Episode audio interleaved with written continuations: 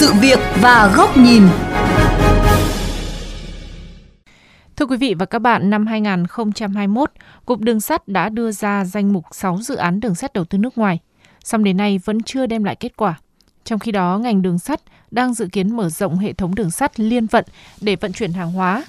Việc huy động nguồn vốn cần được thực hiện thế nào để đạt được mục tiêu này? Phóng viên Quách Đồng đề cập vấn đề này trong chuyên mục Sự việc và góc nhìn ngày hôm nay.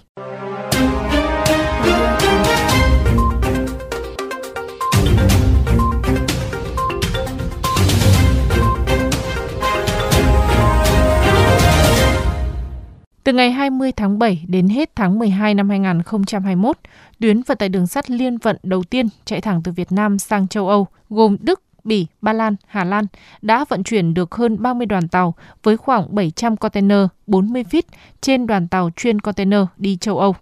Ông Vũ Anh Minh, Chủ tịch Hội đồng thành viên Tổng công ty Đường sắt Việt Nam cho biết, thành công của tuyến đường sắt liên vận quốc tế vận tải hàng container trở thành động lực để ngành đường sắt mạnh mẽ đề xuất đầu tư hạ tầng tuyến Hải Phòng, Hà Nội, Lào Cai, Hải Phòng, Hà Nội, Đồng Đăng, Cái Mép, Thị Vải đi thành phố Hồ Chí Minh, Bình Dương, Đồng Nai. Theo ông Vũ Anh Minh, hệ thống đường sắt chỉ phát huy được khi mạng lưới trục chính được hoàn thiện, để từ đó kêu gọi nguồn vốn tư nhân đầu tư hệ thống đường nhánh trên cơ sở khai thác hệ thống tuyến chính. Nhà nước phải đầu tư kết cấu trực tiếp chạy tàu của đường chính tuyến. Ba bốn trăm đôi tàu một ngày đêm thì lúc đấy người ta xây dựng đường nhánh xuống cảng về khu công nghiệp về vùng du lịch về các khu mà cái nhu cầu vận tải hàng hóa và hành khách nó lớn thì lúc đấy người ta mới có khả năng thu hồi vốn. Dưới góc độ nhà đầu tư, ông Lưu Quang Lãm, Chủ tịch Hội đồng Quản trị Công ty Cổ phần Đầu tư Khai thác Cảng cho rằng, không chỉ lĩnh vực đường sắt mà chủ trương xã hội hóa, đầu tư vào đường sắt là hoàn toàn đúng đắn. Tuy vậy, muốn thu hút đầu tư vào lĩnh vực đường sắt, cần có chính sách minh bạch, rõ ràng, chứ không thể như đường bộ hiện đang bị mắc kẹt, chậm được tháo gỡ lên giao cho tổng công ty đường sắt họ xây dựng một cái lộ trình từ tuyến một để cho các nhà đầu tư họ lựa chọn họ đầu tư quy hoạch lại tổng thể tất cả các quỹ đất các nhà ga hiện đang sử dụng mà khai thác không hiệu quả. Cho tư nhân người ta đầu tư vào các tuyến đường sắt mà có khai thác liên quan đến cái nhà ga đó các nhà đầu tư họ sẽ tính toán được các phương án thu hồi vốn bằng các cái, cái dịch vụ khác đi kèm ví dụ như là khách sạn siêu thị trung tâm mua sắm chúng ta học tập mô hình các nước thôi. Không chỉ hạ tầng khu ga có thể thu hút đầu tư tư nhân bằng việc khai thác dịch vụ thương mại Ông Đặng Huy Đông, Viện trưởng Viện Nghiên cứu Quy hoạch và Phát triển cho rằng, việc khai thác các đầu máy toa xe cũng có thể thu hút nhà đầu tư thông qua việc thu phí của khách hàng. Riêng phần kết cấu hạ tầng cầu đường thu hồi vốn chậm cần sự đầu tư của nhà nước. Việc phân chia thành các hợp phần sẽ dễ dàng phân định hạng mục nào cần nguồn vốn ngân sách để từ đó có chính sách phù hợp một cái đường nó làm ra thì nó tồn tại hàng trăm năm, thế thì phải chia cái khấu hao ra, không phải là 10 năm là khấu hao ra năm, bảy chục năm. Xong lấy tỷ lệ khấu hao đó cho bên khai thác đường tàu ấy là người ta thuê lại. Ví dụ như là một nghìn tỷ mà cho 100 năm chẳng hạn, mỗi năm người ta chỉ đóng cho nhà nước không 10 tỷ thôi. Thế thì ngay lập tức là có hiệu quả và người ta sẽ làm được thôi. Thế thì nhà nước chỉ bỏ tiền một lần cho cái phần là làm cầu đường thôi. Theo chuyên gia giao thông Phan Lê Bình, ở một số nước cũng áp dụng mô hình xã hội hóa nguồn vốn đầu tư vào đường sắt trong đó với những dự án có nguồn vốn tư nhân thì nguồn vốn nhà nước cũng chiếm từ 78 đến 80% để xây dựng vừa hệ thống đường sắt vừa nhà ga. Cái loại hình kinh doanh như vậy còn là tương đối mới thì tôi nghĩ đây cũng là một giải pháp mà chúng ta có thể tham khảo để góp phần với những cái ờ, cơ chế chính sách hiện có để sau đó vừa tận dụng thêm cái nguồn lực của các địa phương để tạo thành một cái cơ chế phát triển hợp lý, khả dĩ đối với ngành đường sắt.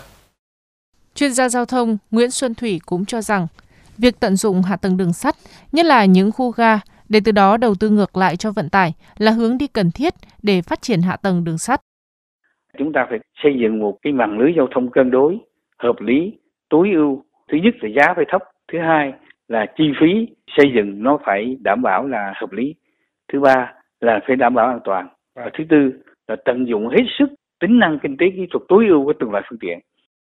Các chuyên gia cho rằng nếu có cơ chế rõ ràng, minh bạch, hoàn toàn có thể thu hút nguồn vốn tư nhân vào hạ tầng đường sắt. Chỉ khi thu hút được vốn xã hội một cách hiệu quả mới có thể đáp ứng được nhu cầu phát triển hạ tầng đường sắt.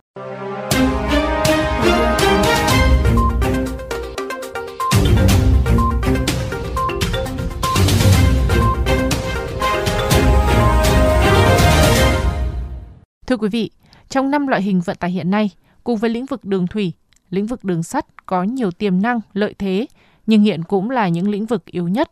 Chỉ khi phân định rõ các hạng mục đầu tư, từ đó kêu gọi nguồn vốn xã hội mới có thể góp phần cải thiện thị phần vận tải của các lĩnh vực này, đặc biệt là đường sắt, qua đó san sẻ gánh nặng với đường bộ. Mời quý vị và các bạn đến với góc nhìn này của VOV Giao thông qua bài bình luận với nhan đề Cần phân tách rõ hạng mục đầu tư. Theo quy hoạch mạng lưới đường sắt thời kỳ 2021-2030, tầm nhìn đến năm 2050, nhu cầu vốn cho ngành đường sắt đến năm 2030 là 239.000 tỷ đồng. Trong đó, nâng cấp đường sắt hiện có là 42.269 tỷ, đường sắt tốc độ cao là 112.000 tỷ, xây mới đường sắt thường trên 79.000 tỷ. Theo Bộ Giao thông Vận tải, với nhu cầu vốn lớn như vậy, ngân sách trung ương sẽ giữ vai trò chủ đạo, chiếm 80% trong đầu tư hạ tầng chạy tàu chính và thông tin tín hiệu, còn lại 20% sẽ phải kêu gọi xã hội hóa. Nhưng kêu gọi bằng cách nào lại là bài toán khó. Còn nhớ từ cuối năm 2014, Bộ Giao thông Vận tải đã phê duyệt đề án huy động vốn xã hội hóa để đầu tư kết cấu hạ tầng đường sắt với danh mục 16 dự án đề xuất kêu gọi xã hội hóa. Tuy vậy, mới chỉ có duy nhất dự án trung tâm logistics đường sắt tại ga Yên Viên được thực hiện theo hình thức cho thuê có điều kiện, được đưa vào khai thác vào năm 2016. Ngoài ra, không dự án xây mới hay nâng cấp đường sắt thu hút được sự quan tâm của nhà đầu tư. Thực tế nêu trên cho thấy với lĩnh vực đường sắt, cần phân định rõ hạng mục đầu tư mới, có thể có chính sách thu hút vốn xã hội một cách hiệu quả. Nhìn vào lĩnh vực đường sắt, phần hạ tầng chạy tàu và thông tin tín hiệu khả năng thu hồi vốn chậm nên nhà nước chịu trách nhiệm đầu tư. Trên cơ sở đó, các doanh nghiệp, nhà đầu tư có thể kinh doanh đầu máy, toa xe và thu hồi vốn bằng việc thu phí của khách hàng. Đặc biệt với hạ tầng khu ga, kho bãi hoàn toàn có thể thu hút nguồn vốn xã hội đầu tư, phát triển và khai thác thông qua hình thức nhượng quyền hoặc cho thuê.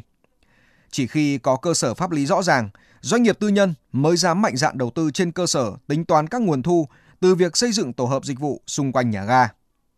Kinh nghiệm phát triển của Nhật Bản thực hiện đối với nhà ga trung tâm Tokyo, một biểu tượng của Nhật Bản cho thấy nhà ga này cũng được phép chuyển giao quyền phát triển đặc biệt. Cụ thể năm 2002, công ty đường sắt Nhật Bản đã bán quyền phát triển cho tổ hợp Tokyo Building. Nhờ đó, hệ số sử dụng đất của tổ hợp tăng lên 114%. Đây là phương pháp được đánh giá là nhất cử lưỡng tiện. Nhà ga được bảo tồn, trong khi đó lợi ích kinh tế của doanh nghiệp được đảm bảo. Tại Việt Nam, thống kê của Tổng công ty Đường sắt Việt Nam cho thấy, trong số 297 khu ga đang khai thác, có khoảng 10 ga có sức hấp dẫn với nhà đầu tư. Đây là tiền đề để thu hút nguồn vốn xã hội đầu tư vào ngành đường sắt. Các chuyên gia cho rằng phải định giá lại hạ tầng nhà ga, kho bãi trước khi giao cho doanh nghiệp bằng hình thức chuyển nhượng hoặc cho thuê. Khi đã giao cho doanh nghiệp toàn quyền quản lý sử dụng, khai thác và chuyển đổi, việc chuyển đổi cần được tiến hành công khai, minh bạch và hiệu quả. Với các nhà ga đang sử dụng không hiệu quả, thậm chí kém hấp dẫn, các địa phương cần sớm công bố quy hoạch mạng lưới giao thông đến các khu ga đường sắt. Trên cơ sở những chính sách phát triển rõ ràng để từ đó doanh nghiệp có thể thấy tiềm năng và cơ hội đầu tư lâu dài. Chỉ khi phân định rõ hạng mục đầu tư, lĩnh vực nào nhà nước đầu tư, lĩnh vực nào kêu gọi nguồn vốn xã hội, cùng với những cơ chế, chính sách rõ ràng, minh bạch, các doanh nghiệp mới có thể tính toán được hiệu quả, từ đó mạnh dạn đầu tư.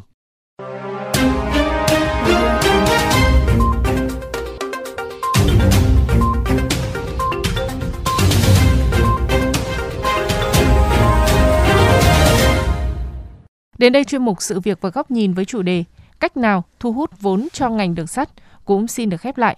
Quý vị và các bạn có thể xem lại nội dung này trên vovgiao thông.vn, nghe qua ứng dụng Spotify, Apple Podcast trên iOS hoặc Google Podcast trên hệ điều hành Android. Cảm ơn quý vị và các bạn đã chú ý lắng nghe.